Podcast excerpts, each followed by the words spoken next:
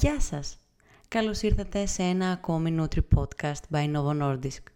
Είμαι η Λουκία Γερακίτη, είμαι διαιτολόγος διατροφολόγος και σε αυτή τη θεματική θα βάλουμε στο μικροσκόπιο το νερό και τα ροφήματα.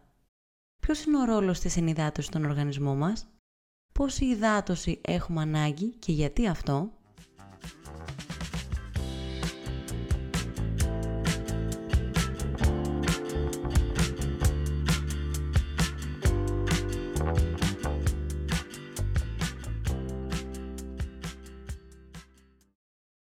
Έχουν καταγραφεί περιπτώσεις που ο άνθρωπος χωρίς φαγητό κατάφερε να επιβιώσει έως και 50 μέρες. Χωρίς νερό αντέχει 2 ή 3.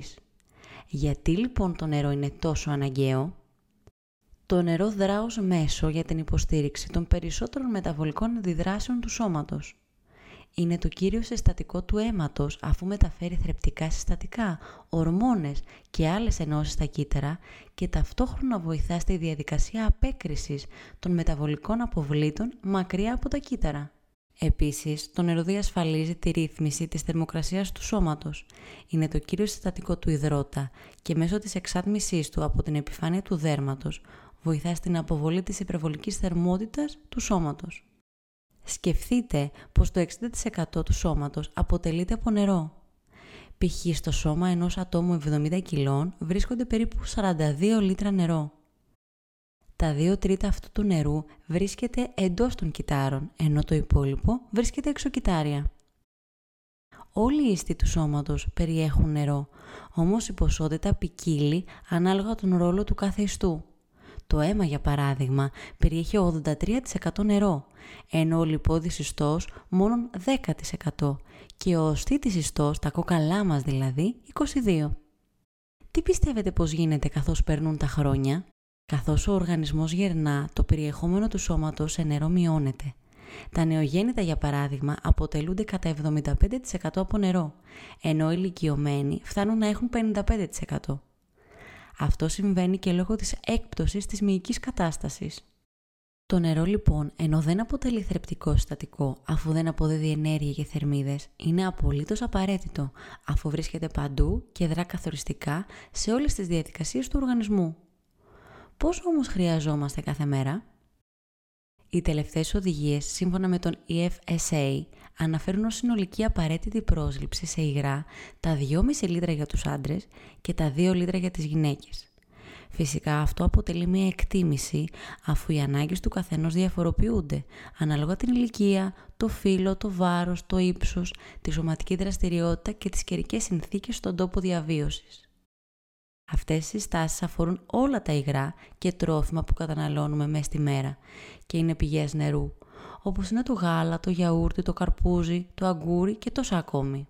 Εδώ προκύπτει άλλη μια ερώτηση. Πόσο μπορώ να πιω; Υπάρχει όριο; Ο EFSA δεν ορίζει μέγιστη επιτρεπτή κατανάλωση και αυτό διότι οι υγιείς ενήλικες μπορούν εύκολα να αποβάλουν την περίσσια ποσότητα υγρών μέσω της νευρικής λειτουργίας. Σκεφτείτε πως δύο λειτουργικοί νεφροί είναι ικανοί να αποβάλουν έως και ένα λίτρο υγρών την ώρα. Όπως ανέφερα προηγουμένως, η ενυδάτωση τους σώματος προκύπτει από την κατανάλωση και των υπόλοιπων οροφημάτων πέραν του νερού. Αυτό σημαίνει πως κάποιος που δεν είναι ιδιαίτερα φαν του νερού μπορεί να πίνει αναψυκτικά και έτσι να προσλαμβάνει το απαραίτητο νερό; Προφανώς η απάντηση εδώ είναι όχι.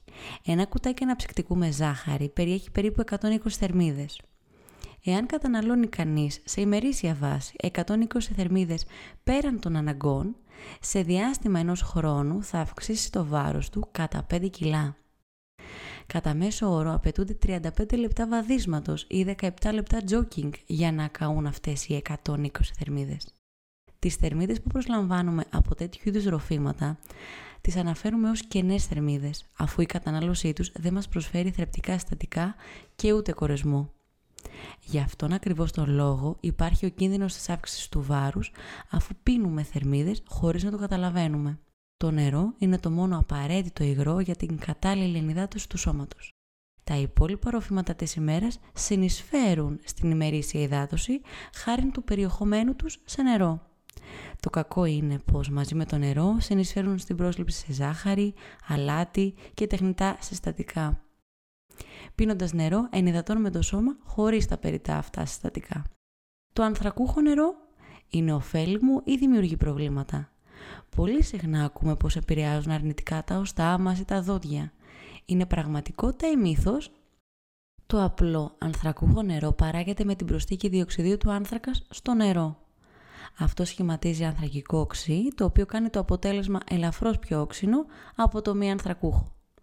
Όταν δεν καταναλώνεται σε ακραίες ποσότητες, οι μελέτες δείχνουν ότι δεν επηρεάζει την υγεία ούτε των οστών ούτε των δοντιών μας. Η κατανάλωση αναψυκτικών που εκτός από διοξίδιο του άνθρακα περιέχουν νάτριο, φωσφορικό οξύ και ζάχαρη είναι εκείνη που ενοχοποιείται αληθινά για την οστική υγεία. Ακόμη κάποιες μελέτες δείχνουν ότι το ανθρακούχο μπορεί να ανακουφίσει τη δυσπεψία διεγείροντας την πέψη, ενώ άλλες αναφέρουν το ακριβώς αντίθετο, πως δημιουργούν φούσκωμα και καθυστέρηση της πέψης. Αν σας αρέσει το ανθρακούχο και δεν σας δημιουργεί προβλήματα, απολαύστε το χωρίς ενδιασμούς. Τα στερεά τρόφιμα επίσης συμβάλλουν στα επίπεδα υδάτωσης του σώματος. Το νερό που παίρνουμε όμως από τα τρόφιμα σπάνια υπερβαίνει το 20% της πρόσληψης νερού. Ακόμα και αν η ημερήσια διατροφή μας είναι εκπληκτικά υψηλή σε φρούτα, λαχανικά, σούπες, είναι εξαιρετικά δύσκολο να φτάσει παραπάνω από το 40%. Οπότε, καλό είναι να μην στηριζόμαστε στο νερό των τροφών που καταναλώνουμε. Η κατανάλωση νερού το πρωί είναι μια καλή ιδέα. Η απάντηση εδώ είναι θετική. Κατά τη διάρκεια του ύπνου, επί 6 ή 8 ώρες δηλαδή, δεν πίνουμε τίποτα. Επομένως το πρωί το σώμα βρίσκεται σε χαμηλά επίπεδα υδάτωσης. Έτσι, η κατανάλωση νερού μπορεί να βοηθήσει να ξεκινήσετε την ημέρα σας, να ενεργοποιηθείτε και να ξεκινήσετε νωρίς τη συστηματική κατανάλωση νερού. Το συνολικό νερό στον οργανισμό επηρεάζει επίσης τη συμπεριφορά και τη διάθεση. Η καλή ενυδάτωση επηρεάζει θετικά το πώς αντιδρούμε σε καταστάσεις στρες. Μελέτες έχουν δείξει πως καλά ενυδατωμένα άτομα δηλώνουν πως αισθάνονται περισσότερη χαρά, συγκέντρωση και προσοχή. Από την άλλη, τα αφιδατωμένα άτομα αναφέρουν πως είναι λιγότερο ικανοποιημένοι με την απόδοσή τους, λιγότερο ήρεμοι, πιο μπερδεμένοι και λιγότερο χαρούμενοι. Κατά συνέπεια, μπορούμε να πούμε ότι η καλή ενυδάτωση έχει θετική επίδραση στο στρες και στην ευεξία. Από την άλλη πλευρά, η αφυδάτωση έχει αρνητική επίδραση στο στρες και προκαλεί κακή διάθεση. Για να έχετε κατά νου τα συμπτώματα της αφυδάτωσης που κάνουν την εμφάνισή τους μετά από 3-4 ώρες που έχουμε ξεχάσει να πιούμε την απαραίτητη ποσότητα ροφημάτων, είναι το στεγνοστόμα, οι μυϊκές κράμπες, ο πονοκέφαλος, αισθήματα κόπωσης, η ξηροφθαλμία και η έλλειψη συγκέντρωσης. Τώρα, μια ερώτηση πρόκληση. Προκαλούν ο καφές και τα καφέινου ροφήματα αφυδάτωση; Το 1930 υπήρξε μια μικρή μελέτη που έδειξε πως η κατανάλωση καφεϊνούχων ποτών μείωσε την απέκριση ούρων των υποκειμένων για τις επόμενες ώρες. Η μελέτη βέβαια είχε αρκετούς περιορισμούς, αφού οι ερευνητές δεν διερεύνησαν τα συνολικά υγρά του σώματος, τη συνολική απέκριση και τους βιοδείκτες της ενυδάτωσης. Μια πιο πρόσφατη μελέτη που έγινε από τον Αμερικάνικο Οργανισμό Ενυδάτωσης προσπάθησε να αποσαφηνίσει την κατάσταση. Το ερώτημα ήταν απλό τι συμβαίνει στα υγρά του σώματος όταν κάποιος καταναλώσει 500 mg καφεΐνης καθημερινά σε σχέση με κάποιον που καταναλώνει το μισό, 250 mg, και με κάποιον που δεν καταναλώνει καθόλου; Με αποτελέσματα σε περισσότερους από 20 δείκτες ενυδάτωσης δεν φάνηκε σημαντικό ποσοστό αφυδάτωσης. Ίσως αυτό να εξηγεί γιατί δεν είμαστε στα έκτακτα των νοσοκομείων μετά από 3 ή 4 φλιτζάνια καφέ την ημέρα. Άλλη μια ερώτηση πριν το κλείσιμο. Το νερό βοηθά πράγματι το μεταβολισμό; Επιδρά αληθινά στην απώλεια του βάρους; Είναι πραγματικότητα πως μια επαρκής ενυδάτωση κάνει τον οργανισμό περισσότερο ικανό να χρησιμοποιήσει το λίπος ως ενεργειακό υπόστρωμα. Σε κάποιες μελέτες, μάλιστα, έχει φανεί πως κάποια άτομα δαπανούν περισσότερες θερμίδες όταν είναι καλύτερα ενυδατωμένα. Σημαντική επισήμανση εδώ όταν γυμναζόμαστε με στόχο την απώλεια βάρους, είναι βοηθητικό η ενυδάτωση κατά τη διάρκεια της άσκησης να έρχεται από το νερό και όχι από ενεργειακά ποτά. λόγω του ότι στη δεύτερη περίπτωση το υπόστρωμα που χρησιμοποιείται για την παραγωγή του έργου είναι τα σάκχαρα του ποτού και όχι ο λιπόδης ιστός του σώματος. Φυσικά αυτό ισχύει όταν η προπόνηση είναι στο πλαίσιο της μιας ώρας και το σώμα δεν βρίσκεται σε φάση αφυδάτωσης ή υπογλυκαιμίας.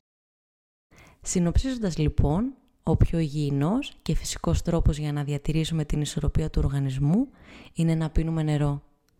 Η κατανάλωση τουλάχιστον 2 λίτρων την ημέρα είναι ένα απλό βήμα προς ένα ποιοτικό τρόπο ζωής. Εύχομαι κατά τη διάρκεια αυτού του podcast να έπιατε τουλάχιστον ένα ποτήρι νερό και αν όχι, να το πιείτε τώρα. Γεια χαρά!